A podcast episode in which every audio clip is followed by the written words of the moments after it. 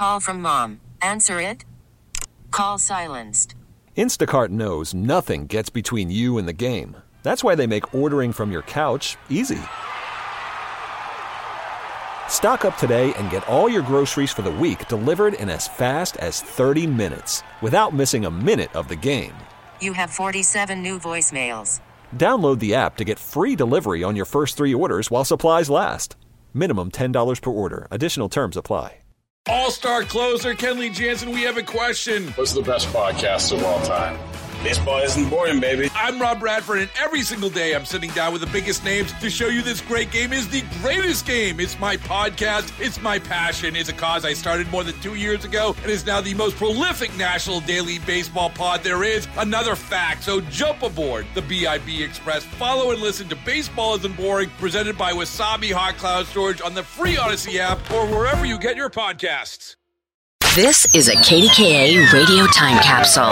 Now, the CEO and president of the Heinz History Center, Andy Masich. Many historians consider Gettysburg a turning point in the Civil War and the greatest battle ever fought in the Americas. And through it all, Western Pennsylvania played a critical role in the Union victory. In the summer of 1863, Confederate General Robert E. Lee sought to move fighting out of the South and claim a decisive military victory. News of a Confederate invasion spread throughout Pennsylvania, and many cities, including Pittsburgh, braced for an attack by mustering militias and building fortifications. In late June, the Army of Northern Virginia brushed aside Pennsylvania companies at Chambersburg, Shippensburg, Carlisle, and Mechanicsburg before concentrating on Gettysburg. Three days before the battle, President Abraham Lincoln replaced Union General Joe Hooker and appointed a Pennsylvanian, General George Gordon Meade, to take command of the Union Army of the Potomac and destroy Lee's army. The Battle of Gettysburg began on July 1, 1863, and when the smoke cleared two days later, more than 51,000 Union and Confederate soldiers were casualties. Meade's army forced Lee to retreat to Virginia.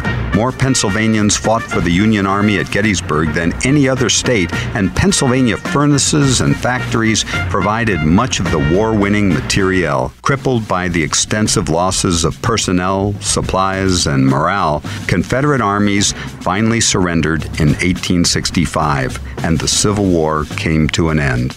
Learn more about Pittsburgh's role as the arsenal of the Union at the Heinz History Center.